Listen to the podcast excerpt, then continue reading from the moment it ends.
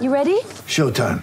On May 3rd, summer starts with The Fall Guy. Let's do it later. Let's drink a spicy margarita. Make some bad decisions. Yes.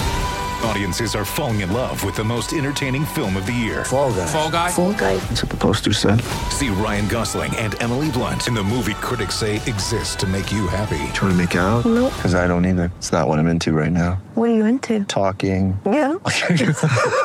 The Fall Guy. Only in theaters May 3rd. Rated PG-13. Get ready for the greatest roast of all time the Roast of Tom Brady, a Netflix live event happening May 5th. Hosted by Kevin Hart, the seven time world champion gets his cleats held to the fire by famous friends and frenemies on an unforgettable night where everything is fair game.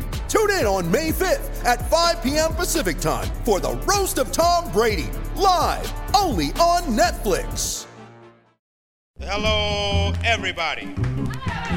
Recording live from somewhere.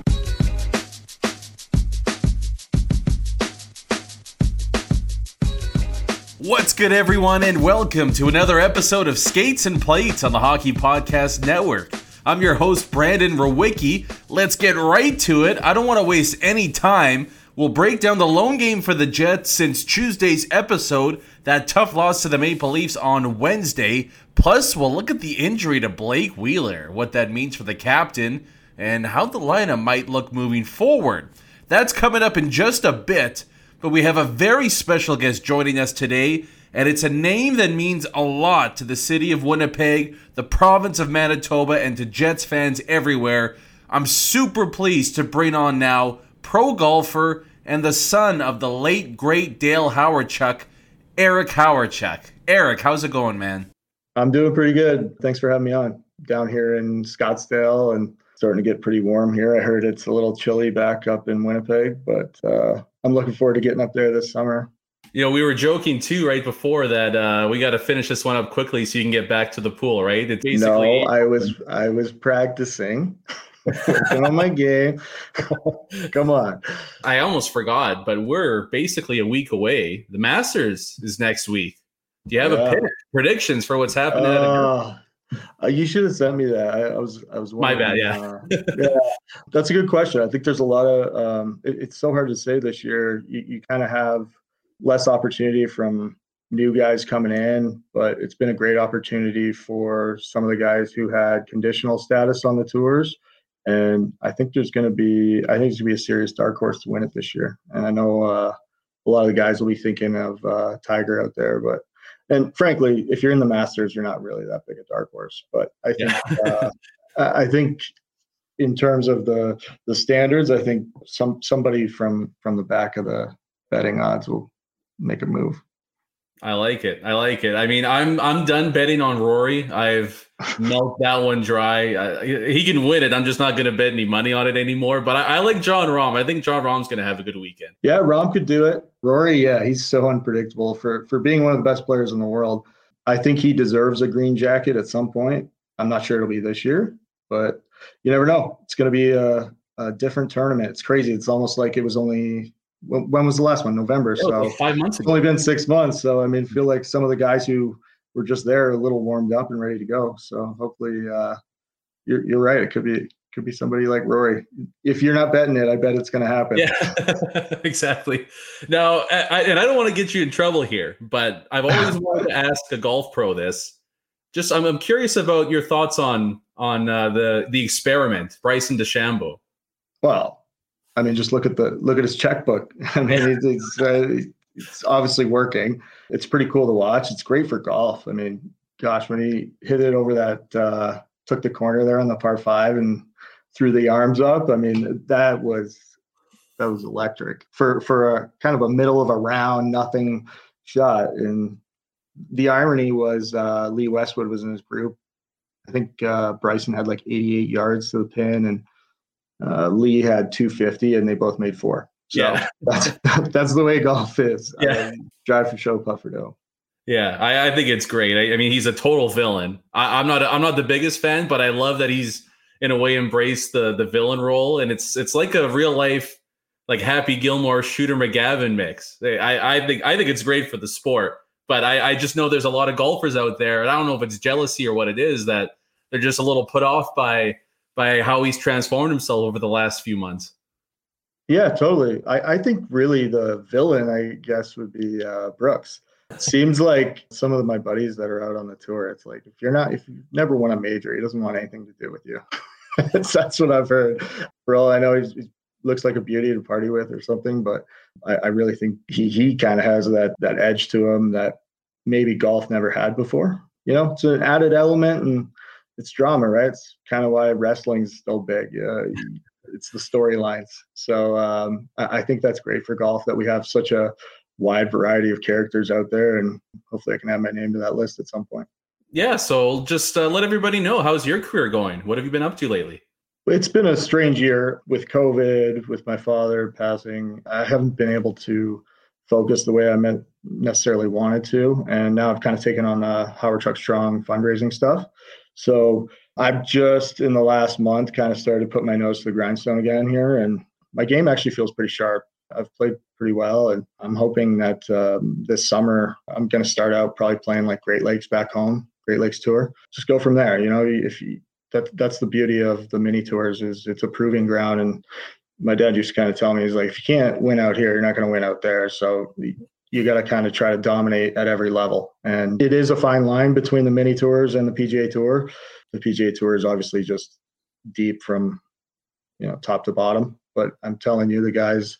I grew up playing the Canadian Tour when Nick Taylor and Tony Finau and Adam Hadwin were out there. Uh, that was like my first season, and who to thunk what their careers have become. So you you know it's right there, and it's always a a good week away and that's that's what drives you forever. And that's why people end up 45 years old living in a trailer in florida trying to chase it. You never want to give it up you know you're just always one good week away but i wouldn't trade it for the world. Well we're cheering for you man and and ho- hopefully this time next year we're talking again and it's how you're going to do at your first masters tournament and how you like your chances at augusta all right?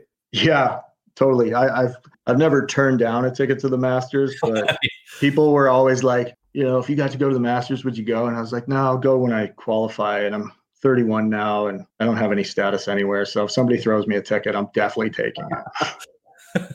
we're we're the same age, and I'm the same way with the Stanley Cup now. I, I like when I when I was 20, I was like, I don't know, I, I still got a chance here, but don't want to touch it. Don't want to touch it, right? Yeah, yeah. You, you get it anywhere near me, I'm picking it up, but uh, you have to pry it out of my my my hands.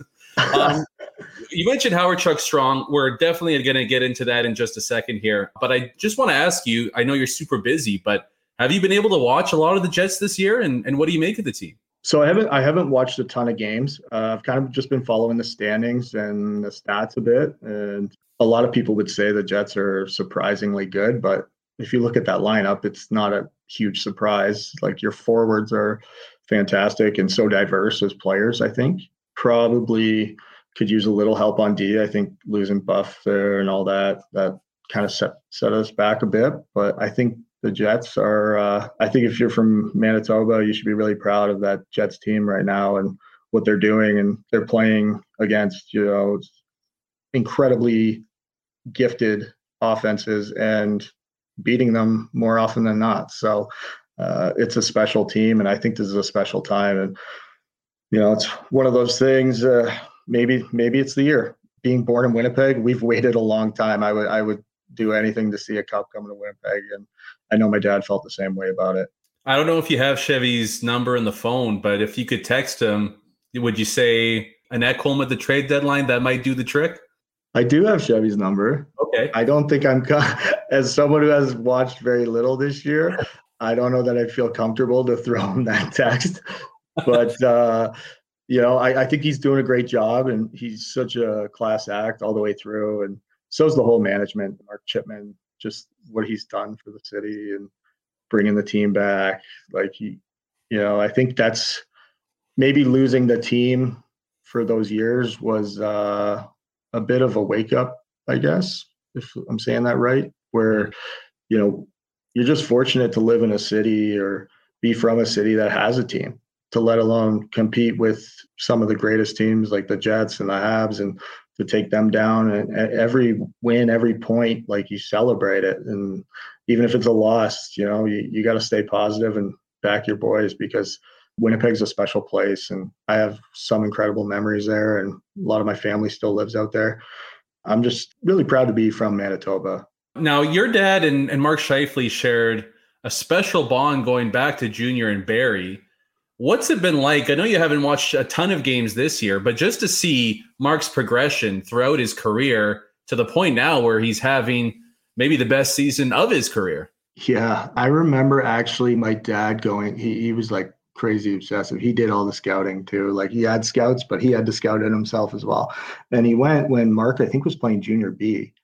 And he came through the door after that game and he was giddy as could be. And I was like, what's going on? He's like, oh, we got this kid. He's he's one of our picks. He's like, we're gonna bring him up. We're gonna make him something special. He's got he's got the drive. I talked to him, and sure enough, you know, um, I, I don't think Mark was projected to go as early as he did, but it seems like if you look down that draft board, that was a pretty darn good pick. You know, he he had a keen eye for somebody who not only had the talent but had the drive, and that was basically all he wanted out of you as a player was outwork the hardest hardest working guy in the room, and that stuck with me in a lot of things in life. And um, I know Mark naturally has that and he wants it. And he he wants if you think i want a cup to come to winnipeg he wants a cup to come to winnipeg. So I, I, think that's a really cool relationship. And um, he's perfectly suited for that city and he's such a good and nice kid. And well he's not a kid anymore but uh, you know i really think the jets have been drafting really well and i'm hoping perfetti works out this year i mean he, he seems like a great kid too and um, I hope he fits the mold there. Yeah, he's having a great start too in the AHL as an 18 year old, and a pretty cool connection too. I heard you talk about it when you were on the Sabres broadcast a few days ago. You know, your mom announcing the pick on national television live. She did a great job, but there's kind of a cool connection between your family and Cole Perfetti. Yeah, no kidding. Uh, that was so nerve wracking. I was more nervous for her than she probably was because uh, basically I'm watching the draft go. And I'm like, please just give it a simple name because there were a couple Finns, there were a couple Finnish guys on there and Swedes, and I was like, uh, and I saw like a couple easy names go, and I was like, oh geez, and um, man, she nailed it, and um, she did a great job. I was so proud of her. She, you know, my wife was there, and we all helped her, and it was it was a pretty serious production. I, I've never actually been on a national broadcast I don't think. And the preparation was really intense. And that was kind of the the funniest part was you have this variable that you don't know. So you can't even practice how to say it. Like I couldn't even told her how to say some of those names. And Cole Perfetti was not that bad. Yeah. So not only with that, he's a really good pick. So it, it was a good good experience overall for us. Just quickly, what was it like down there? Like, just you, you talked about the preparation and the things that go into behind the scenes on draft day, but can you give us a, a bit of a look behind the scenes, what it was like? Yeah, so like they do, um, you know, it's their first ever virtual draft, so they're learning too, right? They did uh, two or three run throughs, like they did one like maybe five days before, and then they did another one uh, the day before, and leading up to it, she, you know, she, she kind of had to be there waiting at the computer, and I was waiting for a text from Zinger to tell me the pick, and you know, you don't know. I'm like, geez, I really hope I don't pick like. you're thinking about these crazy things. It's like, what if I say the wrong name? what if we say Ben Hawerchuk? Would they have to take him? He's he, my brother's playing pro over in Sweden. He's doing great. I was like, hey, a good pick. Yeah, technically, he's eligible. yeah, let's take Benny. And uh, yeah, that would have been probably a tough phone call after, but you know, it, it was a really serious production. They wanted the lighting, and you know, you don't have a camera crew there. It's just they're. Luckily, my wife's in the event business, and she kind of was able to set up some of the lighting, and it turned out really good. That's wild. That that I, I had never even thought of that, but that would have been something. Stepping up to the podium and everybody's kind of going through their scouting list. Like, I don't have a Ben Howard Hawerchuk in the top 30 yet. yeah, would have uh, my brother probably would have thanked me, but Yeah. would have been a very awkward conversation with the, the management after. Yeah, well, yeah, he would have got a nice signing bonus out of it, but I think all in all, it worked out best that Perfetti was the pick.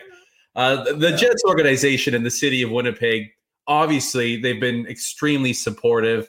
Can you just touch on the the support and everything over these last few months from both the team and the city and even the province of Manitoba?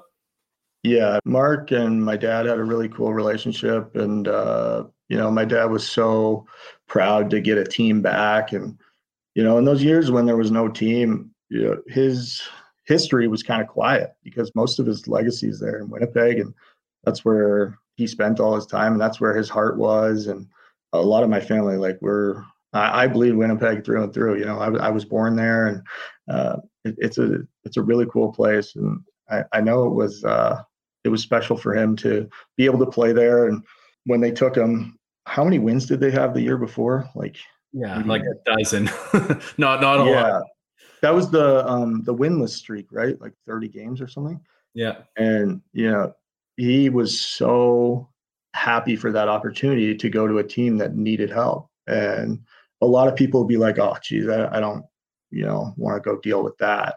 Whereas he kind of had this whole in everything he did, he had this like crazy optimism. It was kind of annoying at times because like he would just see the good in literally everything. And you're like, geez, how can you just be so positive? And he's like, well, it's the only way to be. And man, he made, you know, he I feel like he was kind of the Jets' first real superstar. I mean, had Bobby Hull, but that wasn't in the NHL. So in terms of the NHL, um, you know, he he kind of made it legitimate as a franchise. And uh, I'm really proud of him, and I'm proud to be a Winnipegger. And it's a it's a really cool cool thing.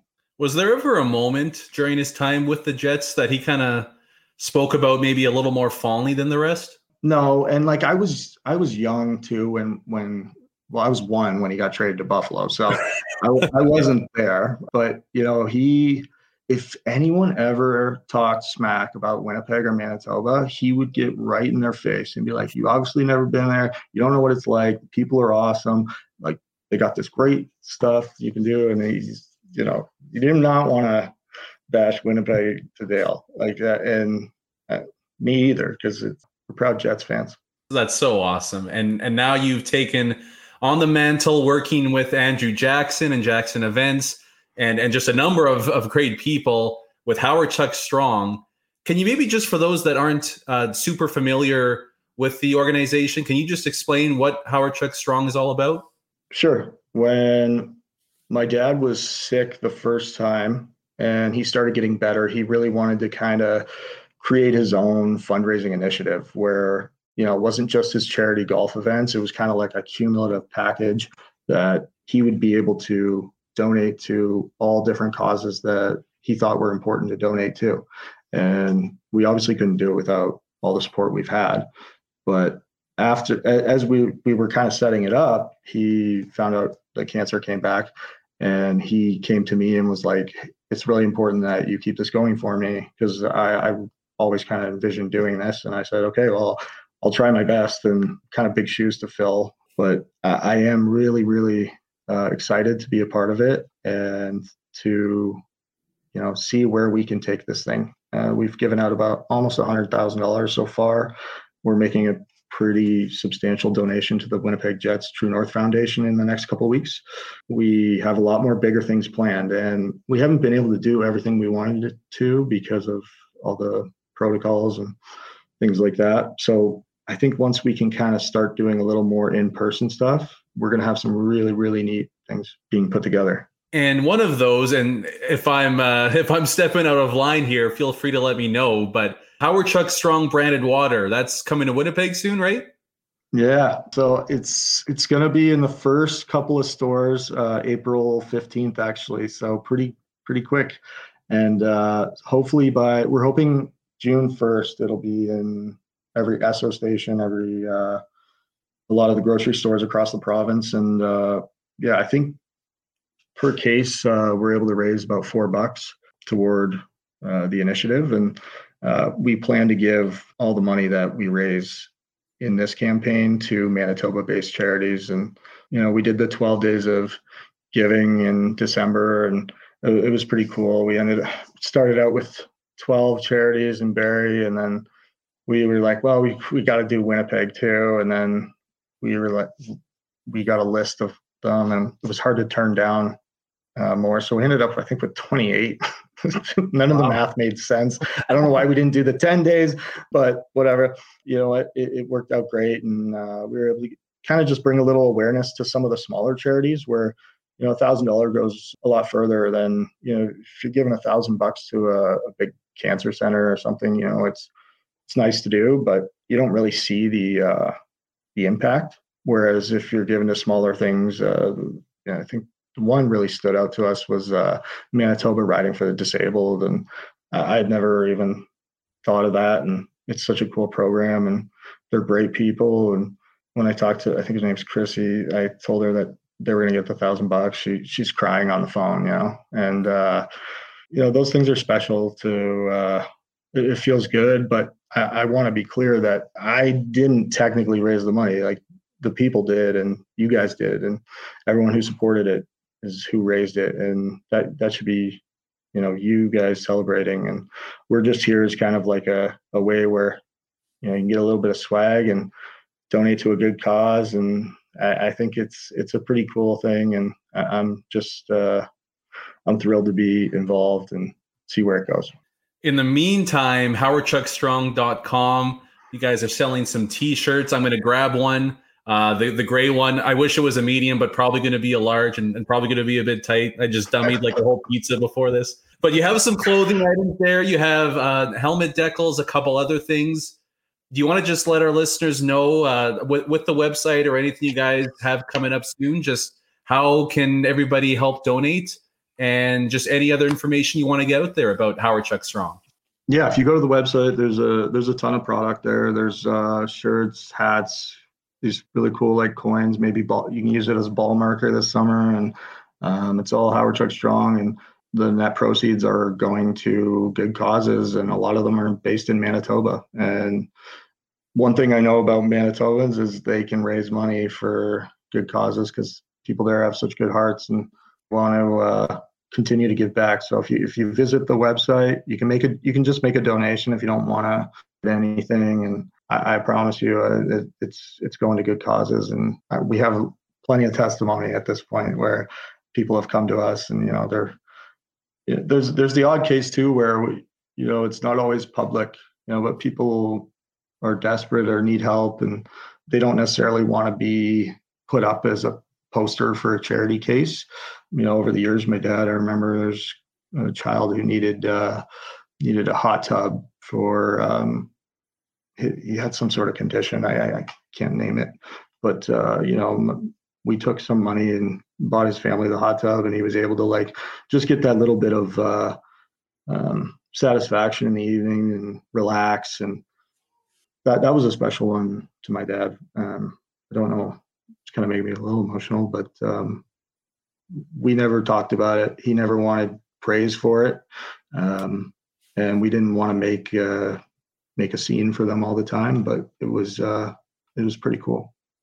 That's awesome. And and your dad was all class and and your family and yourself were all class too. So I can tell you that, you know, on behalf of Winnipeg and the province here, everyone's going to find a way to chip in whatever, you know, whatever anybody can do to Hawerchuk Strong and there's going to be a bunch of donations coming your way. So Manitoba is, is always going to be sure to help out the Hawerchuk family because you guys have done so much for us as well.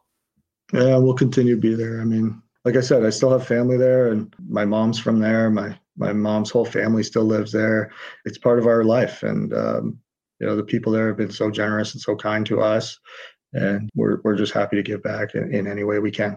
Oh, I almost forgot before we go. I wanted to ask you this: Do you have a funny Mark Scheifele story from Barrie? I don't know if you two cross paths a whole lot. I know you're a couple years older than him, but is there something that pops to your head?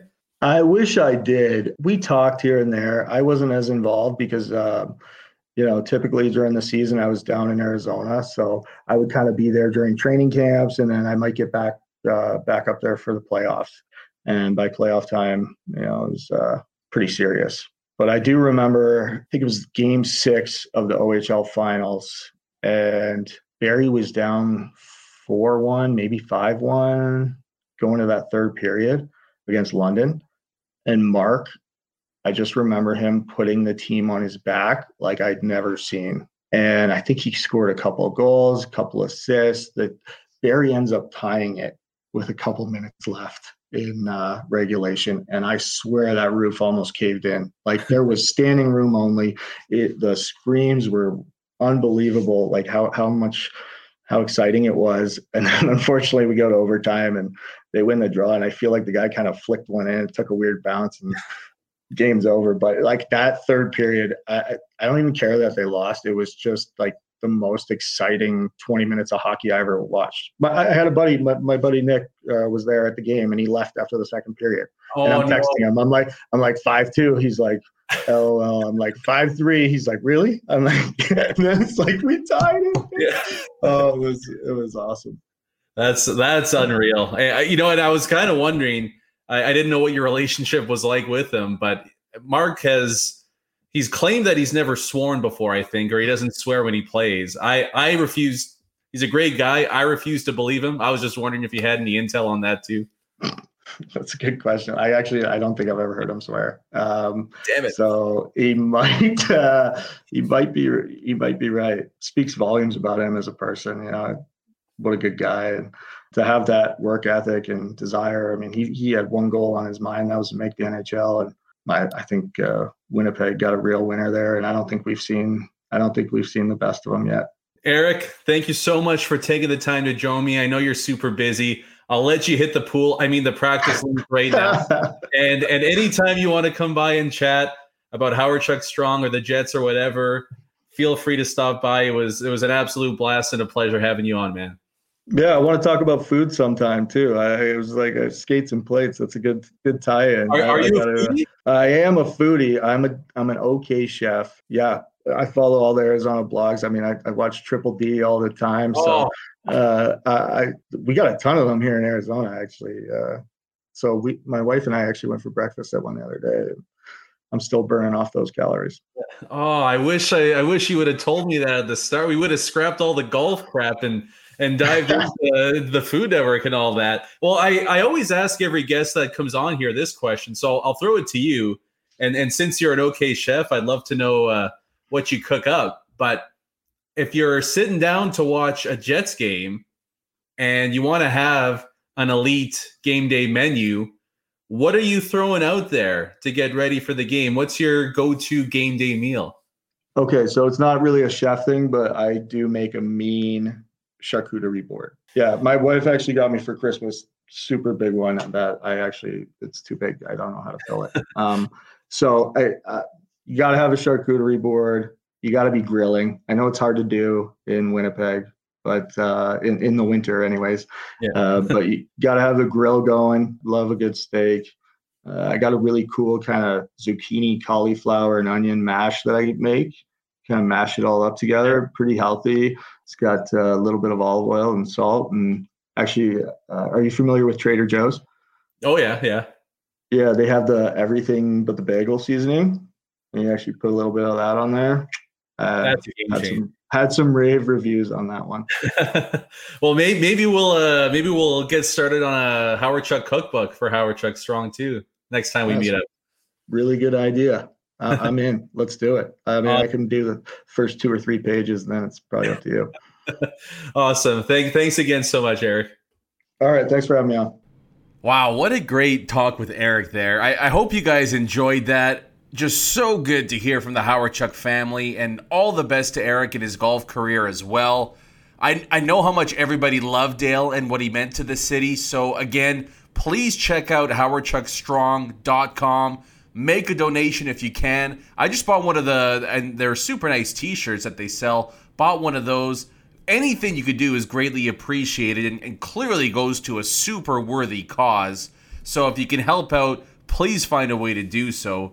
I'd also like to thank Andrew Jackson and Jackson Events for helping to make that happen as well. So be sure to check out jacksonevents.ca, the best when it comes to celebrity and event services. All right, we got a bit of time here still, so let's go back to Wednesday night. A toughie for the Jets. First place in the North was up for grabs, but it was the Leafs that grabbed a 3 to 1 victory. And really, the damage was mainly done after the opening 20. That was pretty brutal. And I mean, Paul Maurice mentioned it after the game. Coaches all the time say that they're always worried in that first game back home after a long road trip. So I, I guess there's that to take into account, which is fair. But the Jets just got absolutely worked in that first period, whether or not that was an excuse or not. And it was just this perfect storm of ineptitude by the Jets, followed and combined with the Leafs going into Globetrotter mode. I mean, when Toronto gets going like that, it really is impressive to watch. I know Jets fans don't want to hear that, but they're just so damn good when they get in the ozone. They get on those long extended shifts. They're flying all over the place. And, it's unfortunate too because that also happens to be the Jets' biggest weakness is how they play inside their own zone. And and I mean Winnipeg's never been super compact. And we've we just seen time and time again that when the other team has over 20 seconds inside there, the Jets start running around the structure can break down pretty quickly. And then we get a period like that one against the Leafs where I, I think the Leafs had more high danger chances or more scoring chances than Winnipeg had shots the entire period. It was just complete and utter domination. Now, the worst part about the opening goal in particular is that it actually came off one of the few really good defensive plays the Jets made in that frame. Auston Matthews enters the zone and he tries to make that pull up move quickly. And Derek Forbort plays him well. He's got a tight gap. He closes the space immediately. And he, he immediately thwarts the rush. But when the puck squirts loose there, Pierre Luc Dubois kind of goes to pick it up. And as he does that, Forbort's stick is in the area and he kind of pokes it off his hands. And the Leafs immediately pick it up off the breakdown there, a few passes. And I mean, Dubois almost kills Forbort first with a kill shot. Thank God he's okay. That would have been a brutal, brutal blow to the Jets' blue line. But Dubois basically takes out two Jets, himself and Forbort, in one fell swoop. And you give Matthews, I mean, any player really, but Matthews in particular, that spot of the ice all alone on Hellebuyck, and he's just not going to miss any of those. So, yeah, real unfortunate that the the one solid defensive play the Jets made ends up in the back of their net. And then the second goal, you know, that one, and look, Logan Stanley's been he's he's blown everyone's expectations out of the water this season. He's been really good. Way better than anyone could have hoped for. That might have been one of the few shifts he looked out of place. That was kind of like the old welcome to the big show kid moments that Mitch Marner gave to him in the slot. I mean, a hell of a move by Marner. He's just tremendous. And, and maybe wins round one in Winnipeg between who the best winger is in the North Division, either Mitch Marner or Nikolai Ehlers. I believe Ehlers went pointless in the game. Um, but a great move there, and then you have Hyman alone to bat in the rebound. I didn't love the challenge by Paul Maurice either, by the way.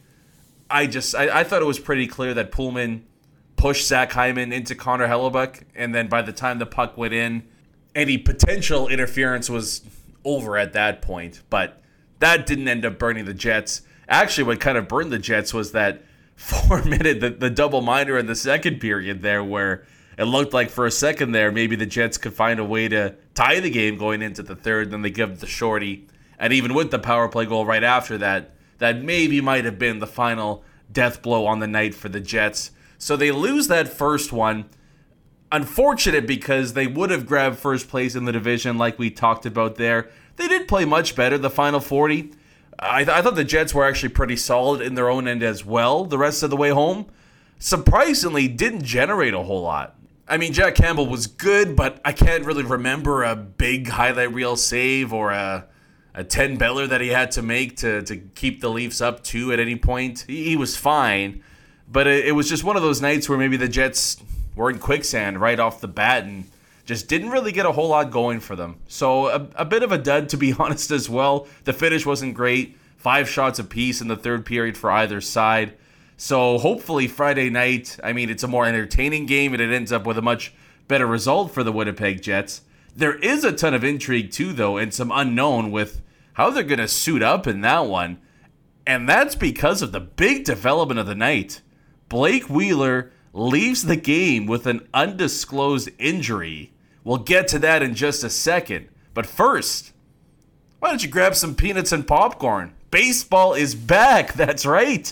Teams are out on the diamond. We saw the Blue Jays opener, extra innings victory against the Yankees, suck it pinstripes. Last year's season was different, but it doesn't mean it lacked excitement, and this year's poised to be even better. And DraftKings, the leader in one day fantasy sports, is putting you on the diamond with a free shot at a share of millions of dollars in total prizes. If you haven't tried it yet, fantasy baseball is super easy to play, just like hockey, like we've talked about as well. You pick 10 players, you stay under the salary cap, and you pile up points for hits, runs, strikeouts, a whole bunch more. There's no better way to put your baseball knowledge to the test than competing for a shot at millions of dollars throughout the week. But if baseball isn't for you, no worries. DraftKings is offering plenty of fantasy golf action for this week's tournament. The lead up to the Masters next week at Augusta. I can't wait. I'm sure they'll have something super jacked up for you guys to participate in as well. And with millions of dollars in total prizes up for grabs this week and every week, no better place to have skin in the game than with DraftKings. Download the DraftKings app now and use promo code THPN to get a free shot at a share of the millions of dollars up for grabs with your first deposit. That's promo code THPN to get a free shot at a share of millions of dollars with your first deposit only at DraftKings. Minimum $5 deposit required. Eligibility restrictions apply. See DraftKings.com for details. That was a hell of a win by the Blue Jays as well. I'm pretty jacked up about that. You had the exit velo on Vladdy Guerrero Jr. on one of his hits. So, all in all, a, a pretty impressive start for the Blue Jays. Back to the Jets quickly before we go, and I touched on it there. I mean, no clue whatsoever. We're I mean it's it's Area 51 right now in Winnipeg. Everyone's lips are sealed. Nobody has an idea what that injury was for the captain Blake Wheeler. Paul Maurice hasn't really said much. He didn't divulge how much or if any games will be missed because of this. So, I mean, there's the chance that Wheeler suits up against the Leafs Friday night. There's the chance as well that this could be a game, multiple games a little bit down the road. I'll tell you what, what Jets fans don't want to hear, honestly, day to day. Day to day in Winnipeg is like the death blow for injuries for any kind of athlete because day to day is apparently code word for actually it's four to six weeks. If you're lucky, that's best case scenario. But we're hoping for the best. It's pretty crazy. Ken Wiebe had this. Blake Wheeler's missed six games in 10 seasons with the club. I mean, just a remarkable stretch of durability and I think a couple of those as well were the old end of the year, you clinch a playoff spot and everybody rests in game 82. So it, it might even be like three or four games missed because of an actual injury. So obviously a big loss for the Jets if he misses any time. In the meantime, how should Paul Maurice shake up his forward core if the captain's out? I mean, first off, let me know on Twitter at Brandon underscore Rowicki or at the podcast at Skates Plates Pod. How would you shake up the forward core if Blake Wheeler is out for Friday night's game against the Maple Leafs in particular? I'd love to know what you guys say. We'll get to it Tuesday's episode. We'll see what some of the best mentions are about that. You know, there's one player though, outside of Ehlers and Scheifele up front, one guy this year that's jumped off the page to me at least every single night in a good way. and I've been thinking for a while, even before this, that I would love to see him get rewarded, get a spot higher up in the lineup. It's unfortunate that it happens this way, but I would love to see Mason Appleton get that chance and shoot up into the top six. And the easy move would just be, you know, Wheeler comes out, you slot him on the right wing with Pierre Luc Dubois and Paul Stastny. Plus, I think he injects a ton of pace into that line, something that those two players need. And uh, we, we've seen the hands this year. Some of the goals against Toronto in particular, like the dude could score. Rookie of the year in the AHL, point game player down there as well. So there's no doubt that you know the kid can produce offensively, and he's done so this year as well with Adam Lowry. I mean, those two have been great on the third line. I, I believe they've been put together pretty much all season long. But Appleton, as well as a guy that over the next season or two you might have to lean on him to get a crack higher up in the lineup because the the stagnant cap, his low cap hit. I mean, he's been so good as well. I think it's time that we find out a little bit what Mason Appleton looks like getting some time beside some high end talent. And when he has it, I mean, he's half a point a game player this season. So you're talking about over 82, a 40 point guy on the third line with basically zero on the power play. The kid has produced a ton this year. And like I said, why not give him a shot? See what he can do besides some really, really talented players. So that's the move I would love to make. You have Dubois, Appleton, and Stastny as line two. You keep Scheifele, Ehlers, Connor set as your top line. Don't be surprised either if we see Mark Scheifele play something like 24, 25 minutes against Toronto if Blake Wheeler is out of the lineup. I imagine either way, whatever happens, that Jansen Harkins draws back in if Wheeler's out. Harkins himself has been out for a long, long time since he's gotten, I mean, any kind of game action. So I imagine he just slots into the fourth line. Matthew Perreault goes back up with Lowry and Copp in this scenario at least. Perreault was really, really good too in his brief time with Lowry earlier this season. I believe the line was Lowry Perreault Appleton, and they were one of the better ones in the league by by a number of analytics and a number of I know a number of of the nerds and the stats people, although they were right on this one, said they were one of the better lines in hockey while they were put together. So I, I just think it's I think it's a scenario where it works out really good for the Jets in a lot of ways. Find out what Mason Appleton can do in the top six. Matthew Perreault has shown that he is more than capable of holding up that spot on the third line. And I think Lowry Copp Perreault, I mean, I don't know if a whole lot changes for that trio going into this game. I think Paul Maurice still throws them out there against either Matthews or Tavares for a shift or two here or there. I'm feeling pretty good. I'm feeling pretty good. Hopefully Wheeler doesn't miss a ton of time, but I think the Jets, if it is just a short term thing, are going to find themselves more than capable of picking up the slack in the meantime. Now we can dive into what the Jets should do if this is, you know, a bit of a long-term injury as we move forward here. Just a quick peek though at the trade bait board that TSN has up. By the way, David Savard number one on that. I know a lot of people want to see David Savard come to Winnipeg. Well, that might just happen. but looking at the wingers, some potential wingers that might fit the mold for Winnipeg. I mean, I wouldn't go for a super high end guy to fill Wheeler's spot if there were injury concerns. I don't want to give up a ton of assets on a winger when the Jets have a bunch still, even if Wheeler is out. But Bobby Ryan from Detroit for a mill would be a pretty nice cheap pickup. Hopefully it doesn't come to that, but that's a guy that I've mentioned before that the Jets, if they want to bring in, you know, the old veteran scorer come playoff time, you know, throw out all the cliches. I mean, Bobby Ryan fits that plus hell of a story. One of the nicer guys. I would love to see him come here to Winnipeg. Uh, just a super easy dude to cheer for. So I think that to me would be the the go to name if Blake Wheeler misses a ton of time moving forward. But we'll find out. I mean, deadline day is literally just days away now. So the clock's ticking. It's ticking big time, and we'll find out if Chevy's going to make his move sooner than later. I still say it's going to happen sooner, so we'll stay tuned to that. Well, that does it. We're done for the week now. Thanks so much again for listening, guys. We're back on Tuesday. This is actually a pretty crazy break for the Jets. Just the one game against Toronto Friday, so we'll break that one down for Tuesday's episode. Then they're off until Thursday when they visit Montreal. So, I mean, pretty damn close to a full week off. So, I mean, maybe you give Wheeler the night off too at that point. Let him rest up for the Habs. But we've got a ton coming your way next week. Some more big names are going to be stopping by. And we'll get back to the food interviews as well. We're actually going to dive into the sweets for the first time, I believe. Our first dessert interview is on tap. I'm super excited for that one. It fits perfectly too with the weather finally starting to get its act together as well. Again, thanks so much for listening, guys, to another episode of Skates and Plates on the Hockey Podcast Network. Kick some Leafs ass Friday night, baby. I'm your host, Brandon Rowicki. Peace.